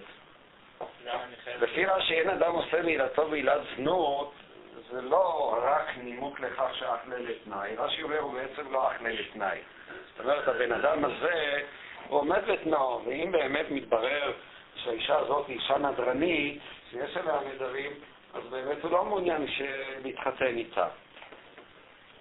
הוא לא ויתר על התנאי, ולמה בכל זאת מחייב גט? לפי שיטת רש"י, יש כאן אה, בדברי אביי איזו עמדה יותר, הייתי אומר, יותר חדה. אין אדם עושה בילתו בילת זו, זה בעצם אומר ככה, בן אדם הזה עכשיו כנס את האישה. יש להניח שכשהוא כנס את האישה, הוא לא ידע שיש עליה נדרים. כלומר, אם הוא היה יודע באמת שיש עליה נדרים, הוא לא היה כונס איתה, לא היה כונס אותה, שהרי הוא בא ואמר לנו, אני לא מעוניין באישה אה, נדרנית. עכשיו השאלה בכל זאת, כשאנחנו נבוא ונשאל את הבן אדם הזה, אחרי שכנסת אותה, ומתברר שיש עליה נדרים, מה אתה רוצה? האם אתה רוצה באמת שהקידושים יתבטלו ובעילתך תהיה בעילת זנות, או שאתה אה, אומר לא, אני לא רוצה שהקידושים יתבטלו והיא תהיה מקודשת בביאה. יחד עם זה, זה עדיין לא אומר שהוא מוותר על התנאי שלו. לשון אחרת, מה הוא יעדיף? האם הוא יעדיף שהיא לא תהיה אשתו, היא לא תצטרך גט, וביאתו תהיה ביאת זנות, או שהוא יעדיף שהיא תהיה אשתו, והביאה לא תהיה ביאת זנות, הוא יצטרך גט, אבל, מוסיף רש"י ואומר, בכל זאת מה, בכל זאת, כתובה הוא לא יצטרך. למה הוא לא יצטרך כתובה? משום שבאמת הוא נשאר בתנאו, גילה את דעתו, זה לא שהוא אומר, אוקיי, בואי נתחתן גם אם יש עלייך נדרים. אמירה כזאת אין כאן, הוא לא רוצה להתחתן איתה אם יש עליה נדרים. רק כשהוא עכשיו נלחץ בפני הבעיה, האם שביאתו תהפוך ביאת זנות או לא, אז הוא מעדיף אה, לספוג את העובדה שהוא יצטרך לתת גט, וביאותיו לא תהיינה ביד זנות, הוא מעדיף אותה על האפשרות השנייה שביאתו תהפוך להיות ביד זנות, אבל כשזה שתהיה אשתו, ברור שהוא לא מעוניין, ובאמת הנפקמינה אומר רש"י, שהוא עדיין עומד בתנאו, וכתובה לא יצטרך, כפי שבאמת אה, אה, המשנה אומרת לנו שהפסידה את הכתובה, תצא שלא בכתובה, אלא רק תצטרך גט. אבל לפי רש"י, איך יכול להיות שהוא לא חייב בכתובה? זאת אומרת, מה- זה, רש"י אומר שהוא, אנחנו, חזקה עליו, אנחנו אומרים שהוא בעל לשם קידוש. למה? אז אתה שואל, אם הוא בא לשם קידוש, למה הוא לא רש"י- תצטרך כתובה? אם הוא בעל לשם קידוש, אנחנו חייבים להניח שהוא ידע. לא, אנחנו לא חייבים אז להניח שהוא ידע. איך הבעילה היא, כאילו, סתם- הבעילה אם לא היינו אומרים בלי רש"י, היינו אומרים שהבעילה הזאת היא לא לשם קידוש, היא לשם נישואים, היא לשם אה, עונה, היא על דעת, על דעת קידושין, אבל היא לא לשם קידוש. רש"י- ורש"י בא ואומר בדעת רב, לא, הבעילה הזאת היא לשם קידושין. בשביל שבעילה תהיה לשם קידושין, היא צריכה להיות מודעת לזה שלא היו קידושין. אה, איך אפשר להגיד דבר כזה? השאלה שאתה צודק, השאלה היא צודקת. אה, אה, אני אסביר את מה שאתה אומר. כלומר, אה, ברור, ברור שהבן אדם הזה, אם הוא בא עליה, הוא יודע שהוא קידש אותה עצמה. עכשיו הוא בא עליה. הנחת היסוד היא, שאם אני באמת סובר שאדם לא עושה את בילתו בדעת הנחת היסוד היא, אם אמנם היה יודע שהאישה הזאת יש עליה נדרים, הוא לא היה כונס אותה. זה שהוא כונס אותה, זה משום שהוא חושב שבאמת אין עליה נדרים. זה ברור. עכשיו, אנחנו באים ואומרים, ובכל זאת, אחרי שמתברר שיש עליה נדרים, אז אה, אה, ביאתו תהיה לשם ישות. מה ששמוליק אה, שואל, אם הוא באמת חשב שאין עליה נדרים, אז על סמך מה אנחנו מניחים שבאמת הוא התכוון עכשיו לקדש אותה לשם ישות? הרי האם באמת, או לשון אחרת, האם באמת יש כאן כוונה מפורשת לקדש את האישה בביאה? האם בשעה שהוא בא אליה באמת יש לו כאן כוונה אה, לקדש אותה בביאה? זאת השאלה. אתה טוען, במידה רבה של צדק, שלא לא סביר לבוא ולומר שהבן אדם הזה עכשיו באמת אמר, עשה את כל החשבון ואומר, אני כונס אותה מתוך ההנחה שאין עליה נדרים. אם היה נדרים, היא הייתה מספרת, היא לא הייתה מסתכנת בכל הסיפור הזה. אבל בכל זאת, כיוון שעדיין נקניתי ואני לא מעוניין, אז אני עכשיו, יש לי כוונה לקדש אותה אה, בביאה, כשכל, על כל הסיפור הזה אני מוסיף, אבל בכל מקרה, אני לא אתן לה את הכתובה, משום שבאמת עשיתי איתו תנאי ואני לא מוותר על התנאי שלי. אתה טוען, ובצדק, שהסיפור הזה הוא, אה, הוא סבוך. במובן הזה, להכניס את כל הדבר הזה למחשבות של הבן אדם, לשיקולים שלו. האם באמת יש לנו כאן איזו אמירה פוזיטיבית שהבן אדם הזה באמת, בשעה שהוא כנס את האישה, הוא התכוון עכשיו אה, לקדש אותה גם בביאה? זאתי, זאתי השאלה שאתה שואל. בבקשה.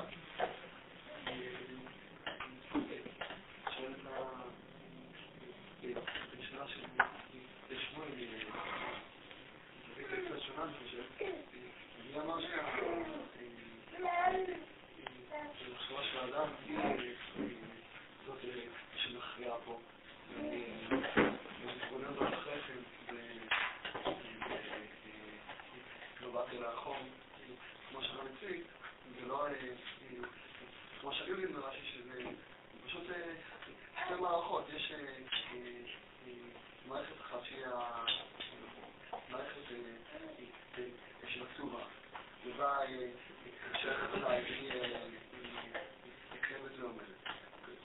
ויש אה, מערכת שנייה שהיא של חיי האישות, והיא קריאה בביאה של האדם. ברגע שהוא שהוא בא עליה בגלל שאדם לא עושה את בעילותיו בעילות זנות, הוא בעצם מנסה כאן אה, להגיד אמירה, זה לא אה, אה, שלאחר מכן אה, מתברר לנו שהוא לא חשב, הוא כן חשב, הוא אה, פשוט אה, חי איתה, וזה עצמו אה, נקרא אה, נישואים, וזה עצמו אה.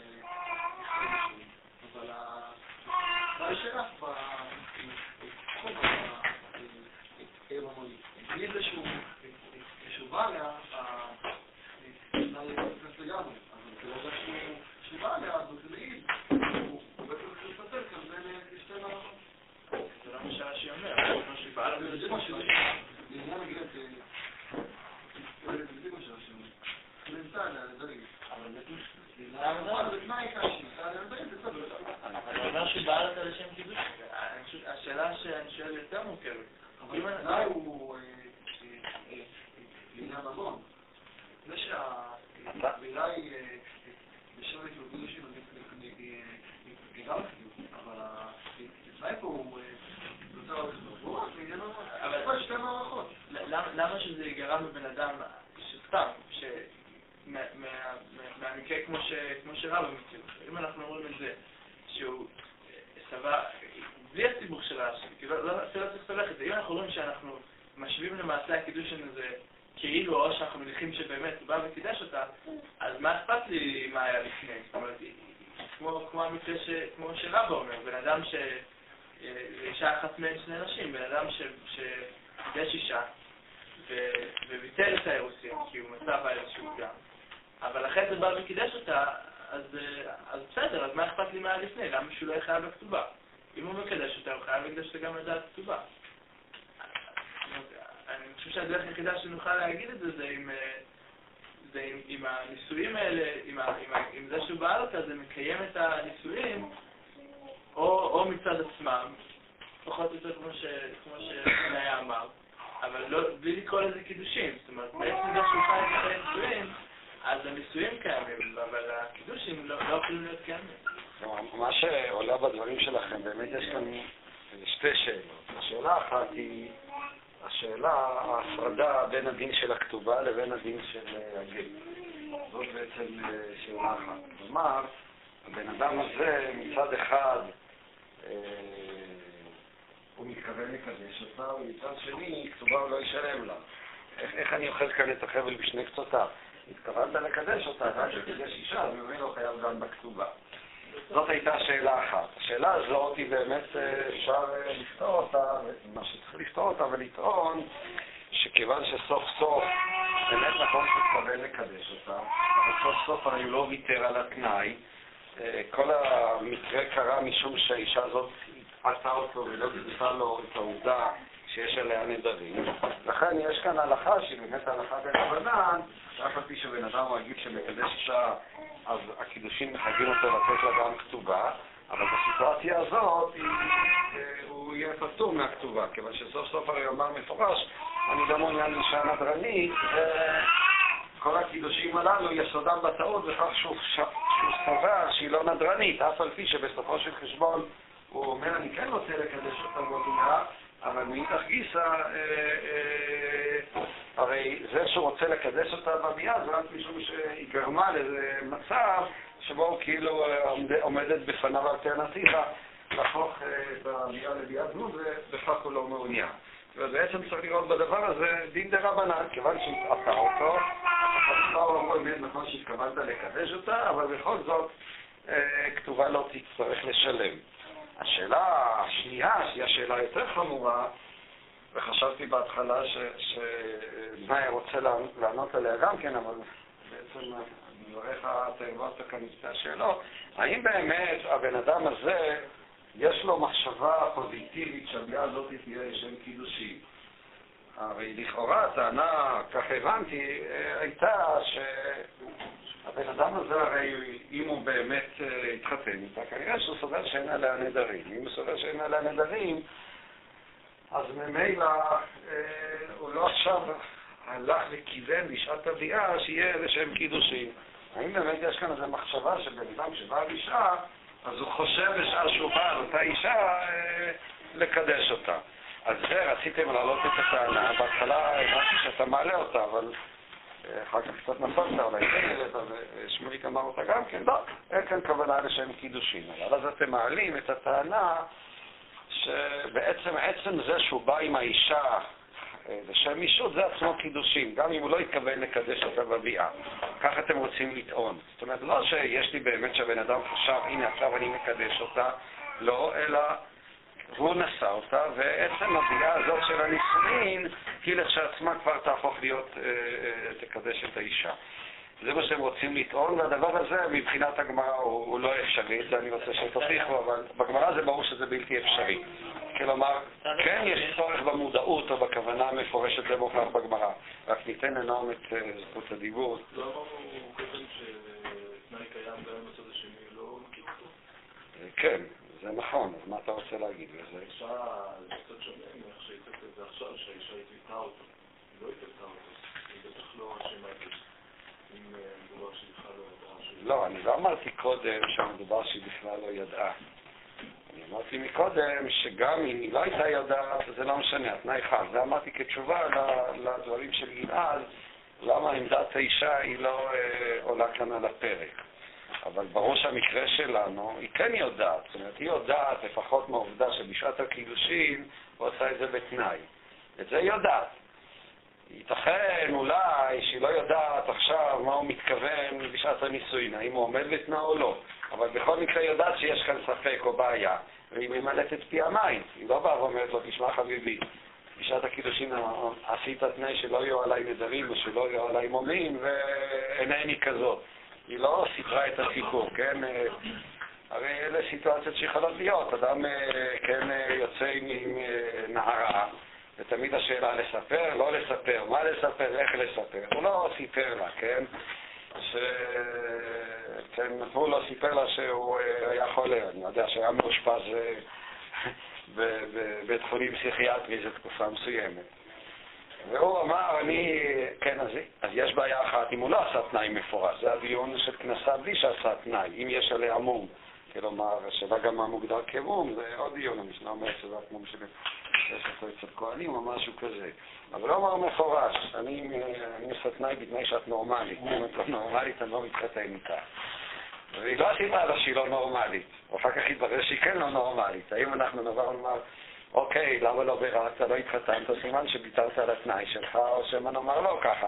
זאת דוגמה לא מתאימה, משום שבפשטות, גם אם הוא לא אמר, אדם ודאי לא מוכן, לא רוצה להתחתן עם אישה שוטה או לא נורמלית או משהו כזה, זה מקרה גם כנסה כאן. אמרתי את זה רק בשביל הדוגמה, לא, לא, לא שזו דוגמה הלכתית. בכל מקום אני חוזר לנושא שלנו, זאת, זאת בעצם השאלה. בגמרא אי אפשר לומר את הדבר הזה. בבקשה, תזכיר את שם השם מה? המיהוד, אחרת אני רוצה לקרוא לך אוריה. מה? יוצא לפי זה שצריך שיהיה עדים על המעשה? כן, יצטרכו גם עדים, זה יהיה המקרה שלהם, הם עדי חוד, הם עדי ביאה, כלומר, אבל זה, זה כבר פחות, כלומר, הם נמצאים גרים יחד, יש שם שכנים, השכנים הללו הם עדים, זה הדיון של הסוגיה הלגיטין של עדי איחוד מספיקים, אין צורך עדים על, על הביאה. מה, רציתי לומר גם כן משהו ארנון, מה? ש... שאלה בכל של חז"ל, מה? שאלה בכל חלקה של חז"ל, מה הם מתכוונים לומר? מה אתה מתכוון? לא חז"ל אומרים, כשמה שאומר את האמירה שלו, עצם האמירה, אין אדם עושה בגללו מילת ברית. שאלה, מה האמירה הזאת? זאת אמירה על האנשים בעולם, אמירה מוסרית, אמירה... חז"ל אומרים כמה שפסן דומים לדבר מלוא.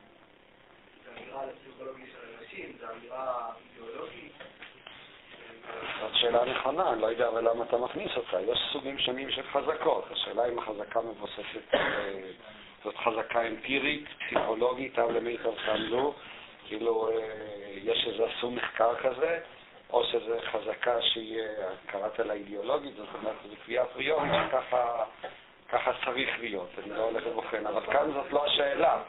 החזקה הזאת של אדם עושה בעילתו בעילות זנות, אני יכול לתפוס אותה כחזקה אמפירית, כנביאה שבן אדם שהוא חי עם אישה, הוא לא רוצה לחיות עם האישה חיי זנות, כן? כאן הדיון הוא דיון אחר. האם העובדה הזאת שבן אדם רוצה לעשות את בעילתו בעילת זנות, היא באמת קובעת שיש כאן כוונה מודעת בשעת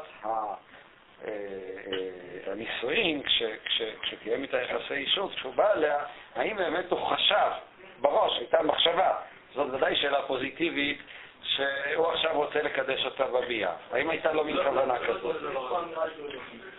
בכל ביאה, לא צריך שתהיה כוונה, חז"ל קובעים שבכל ביאה יש צד של קידושין. זה אני כבר לא מבין. כל ביאה היא לא זנות. אז אתה חוזר לדברים של שמוליק, אבל למה אתה מכניס את זה כאידיאולוגיה? מה? השאלה אם... אם, אם, אם, יש, אם, אם יש צורך בביאה כוונה מפורשת, פוזיטיבית, לשם אישות או לא היא השאלה שעלתה. אני לא יודע למה אתה מכניס את זה תחת דגל האידיאולוגיה. אני יכול לבוא לומר שביאת האישות לכשעצמה, היא כבר יוצרת את הקידושין, כמו סברות שכבר דנו, הרי ראינו את הגישה הזאת, שהגדרנו את הביאה עצמה כמציאות והיא לכשעצמה קידושין. זאתי אה, למעשה, אבל זה לא קשור, מה? זאת אומרת, זה דווקא מחזק את הרעיון, שלא סטודנטים חושבים לדעתו. אם אם הכוח של החזקה הוא לא אמירה של בעצם ככה זה בעולם, שאנשים מתכוונים לי שככה וככה, אלא אמירה אידיאולוגית שככה אמור להיות, זה לא יכול להיות, ולכן כל ה- כל הסיפור הסבוך הזה, אם הוא חי- אה, חישב ל- ל- לעשות את זה של קידושים, לא, נפטרים ממנו, וככה גם נפטרים מה- מהבעיה של ההסכמה שלה. אבל, אבל המילה אידיאולוגיה לא מתאימה, אתה יכול לבוא ולומר, להשתמש במונח אחר יותר גרוע, שזה בעצם פיקציה משפטית. מה פירוש פיקציה משפטית? פיקציה משפטית זה אומר שבאמת הוא לא חושב על זה. אני לא מניח שהבן אדם הזה באמת אה, עשה את כל החשבונות, או לא עשה את כל החשבונות. רק חכמים יצרו כאן את הכלי המשפטי שבאמצעותו אני יכול להכשיר את הקידושין הללו ולקבוע. זה בעצם אמירה שהוא חושב, אף על פי שייתכן מאוד שהוא לא חשב. זה לא השאלה של, השאלה של חזקה על מה היא בנויה היא, היא שאלה אחת. השאלה כאן, אם אני יוצא מתוך ההנחה שבאמת צריך כוונה, אה, יש אפשרות אחת לבוא ולומר אני מוותר, אין צורך בכוונה. ברגע שבן אדם חי עם אישה, אה, כמו להבדיל היום בעולם החילוני, חיה ידועה בציבור, חי איתה, חי איתה חיים אה, נהלים של משפחה. אז החוק מכיר בדבר הזה. אז להבדיל, ברגע שהוא חי את החיי אישות, גם אם אין לו כוונה לקדש אותה בפעולה הספציפית, בכך הוא קידש אותה, משום שעצם חיי אישות אה, מתוך תודעה של אישות ולא מתוך תודעה של זנות, הם לכשעצמם כבר אה, מגדירים אותם כזוג נשוי ויוכרו כמשפחה לפי ההלכה, כל המשמעויות שיש לדבר הזה. יש אפשרות אחרת לומר לא, אין דבר כזה. הביאה היא אקט משפטי שמצריך כוונה, רק יש כאן, אה, כפי שאמרתי, פיקציה משפטית שאומרת, הבן אדם ודאי התכוון לדבר הזה. הוא בטח התכוון, גם אם הוא לא התכוון, הוא צריך היה להתכוון. זאתי בעצם הכוונה הסמויה שלו, ולנמק את זה בכל מיני נימוקים כאלה, שבעצם הדיון הפוזיטיבי הוא לא עומד כאן, הוא לא השאלה. אני, אם, אם את האפשרות הראשונה אפשר לשלול מתוך הסוגיה, וזה בעצם, בסוגיה אנחנו רואים שזאת לא השאלה, שכן צריך כוונה. איפה אני רואה שהסוגיה, מתוך מה אני רואה את זה בסוגיה? אי אפשר לומר שעצם ביאת האישות בלי כוונה לקדש אותה, היא לכשעצמה כבר יוצרת קידושים. איפה, איך הגמרא, בעצם סביב מה הגמרא מעמידה את, את הדיון כאן? הגמרא מעמידה את הדיון באיזה שאלה? בסופו של חשבון, מהי המחלוקת? איך הגמרא בהמשך מסבירה את מחלוקת רב ושמואל? מה? הרי הגמרא מסבירה. כשהיא באה להסביר את דברי רבא, אז היא אומרת לך מפורש את, ה... את המחלוקת. ומהי כמפלגי? מה אומרת? הגמרא-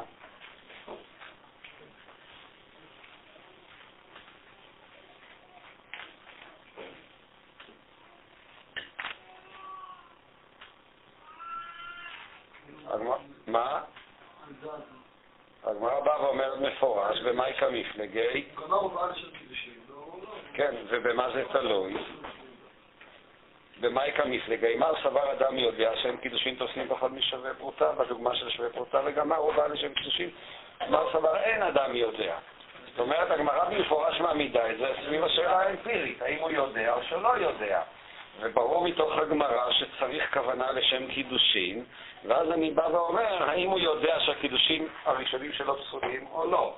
זאת אומרת שהנחת הגמרא היא, ההנחה של הסוגיה היא, שאם אדם לא יודע שהקידושים הראשונים שלו הם פסולים, הוא לא יודע שקידושים פחות משווה פרוטה הם פסולים, ממילא בשעת הביאה הוא לא התכוון שהביאה הזאת תהיה לשם קידושים, ולכן אינם קידושים. ורק אם הוא יודע שקידושים הוא פסולים, אז ודאי שכשהוא בא אליי יתכוון לשם קידושים. מה אני רואה מכאן? אני רואה מכאן שבמידה שאין אדם יודע, אז אני לא אומר שעצם הביאה, שהיא ביאת האישות, עצם ביאת האישות לכשעצמה כבר תעשה קידושין. אתה רואה מפורש לא ככה. אם עצם ביאת הקידושין, האישות, אם עצם ביאת האישות עושה קידושין, מה זה משנה יודע או לא יודע? הרי בכל מקרה ברור שביאתו ביאת אישות. אז ברור מתוך הגמרא שביאה הופכת להיות קידושין רק אם יש לו כוונה שאומנם היא תתקדש בביאה, ולכן הדבר הזה תלוי בשאלה אם הוא יודע או לא יודע. אבל אז כמובן השאלה היא מקבלת חריפות רבה יותר, השאלה של אה, על תנאי. זאת אומרת, אנחנו נצטרך לצאת מתוך ההנחה שהבן אדם הזה שקידש את האישה על תנאי, וחשב באמת התנאי שאין עליה נדרים, וחשב שאין עליה נדרים, הרי זה המקרה, כיוון שאין אדם עושה אותו בילת זנות, אז באמת כוונתו עכשיו אה, לקדש אותה אה, בביאה. כיוון שסוף סוף הוא עשה לפני כן תנאי, אז אף על פי שאיננו יודע שהתנאי שלו לא יתמלא, בכל זאת אנחנו נבוא ונאמר שהוא מתכוון עכשיו לקדש אותה לשם אה, אישות. זה מובן כבחירה להווי, העמדה הזאת. אני לא מסכים איתך, אנחנו רואים לאורך כל הסוגיה שהדיון כאן הוא בשאלה אם אדם יודע או לא יודע. גם כאן, גם לא בסוף מה הסוגיה, אמר. גם לאחר מכן, מה? זה מובן כבחירה להווי, זה לא מה שהווי אמר. הבעיה שבא ואמר אין אדם עושה בעילתו בעילת זנות, לפי זה נצטרך לפרש כמו שרש"י אומר, שאין אדם עושה בעילתו בעילת זנות, זה, מה? אז אתם רוצים להעלות עכשיו אה, את ההשערה ולבוא ולומר, להבחין בין אביי לבין הפרשנות של הגמרא. אפילו לא הגמרא, ככה הגמרא דוחה את אביי, ככה- מחזיקים בשיטת רבא. רבא באמת אה, ידרוש דרשה כזאת, אבל אביי זה לא מה שהוא אומר, זה אפילו לא הבנה של הגמרא באביי. אתה רוצה להעלות אה, טענה שכאילו בזה גופה נחלקו אביי ורבא. שאביי סובר שפעולת הביאה לא צריכה כוונה. כן. ורבא אומר שפעולת הביאה היא לא צריכה כוונה, ולכן לפי שיטת רבא הדבר הזה תלוי ביודע לא יודע, ולפי שיטת אביי הוא לא תלוי ביודע ולא יודע. אומר, חזקה אין אדם עושה בעילתו בעילת זנות. זאת אומרת, אם תקלף פה את הכל, אמנם משפטית, משהו, זה בדיוק הפוך מפיקציה משפטית. אמנם משפטית פה זה לא עלה. זאת אומרת, הקדושים נתנו, אבל איך אתה יכול לבוא ולהגיד שמה שהאדם הזה עשה לא הייתה בעילה לשם נישואים? קרה פה משהו, וזה ביאה ממשית. כן, זה שהביאה הייתה ביאה של אישות מתוך כוונה שאישות זה נכון, אבל כאן אנחנו הרי מצריכים כוונה שהוא מכוון לקדש אותה בביאה, וזאת היא השאלה. אז אתה רוצה לבוא ולטעון שבזה נחלקו אביי ורבא. סתם בן אדם ש- שיפנה לאישה ברחוב, סתם בן אדם שיחיה עם אישה, בלי, שום דבר שהיה לפני, ויחיה איתה, אנחנו נראה שהם חיים חיי נישואים, אנחנו אפילו לא נשאל אם הוא עשה את זה לשם קידוש. כן, אתה רוצה, לי- אז אני אומר, אתה רוצה לטעון זה המחלוקת בין אביי לרבא, שרבא סובר שהדבר תלוי באמת בכוונתו, ואביי אה, אה, אה, חולק עליו. אין לזה שום אחיזה בסוגיה. זאת אומרת, בשום מקום בסוגיה אנחנו לא מוצאים עמדה שחולקת. גם בחלק הזה של סוג- הסוגיה של רבא, גם בהמשך כשמובאת סדרת האמוראים, אז כל ההסברים של הגמרא הם כולם סביב השאלה האם אה, אה, אה, הוא יודע או שלא יודע, כן? הגמרא אומרת, למשל, בהאו דלא תאי, אבל בהנח תאי. זאת אומרת, השאלה שוב אם הוא טועה, אם הוא יודע או לא יודע. וכמה טוב אנחנו כבר היום לא, לא נספיק, וכמה נראה שגם זה מפורש גם בהמשך. כלומר, הדבר הזה יהיה תלוי בשאלה אם אפשר לעשות תנאי על הביאה או לא, והגמרא אומרת מפורש שהתקשו הוויות לאדם ואפשר לעשות תנאי. יחד עם זה אני לא סותר את מה שאתה אה, אומר, אבל זה אנחנו נראה בעזרת השם כבר בשיעור הבא. אה, טוב, אנחנו היום נכנסנו לסוגיה, אני מרגיש שעוד לא אה, מספיק השתפשפתם כאן, אז תעברו על הסוגיה. רציתי כבר להתחיל בשיטת הרמב"ם והגאונים, אבל אני רואה שנצטרך גם ביום שני עוד להמשיך בזה, אז תלמדו טוב את הסוגיה, ראשית כל פשוט את ה...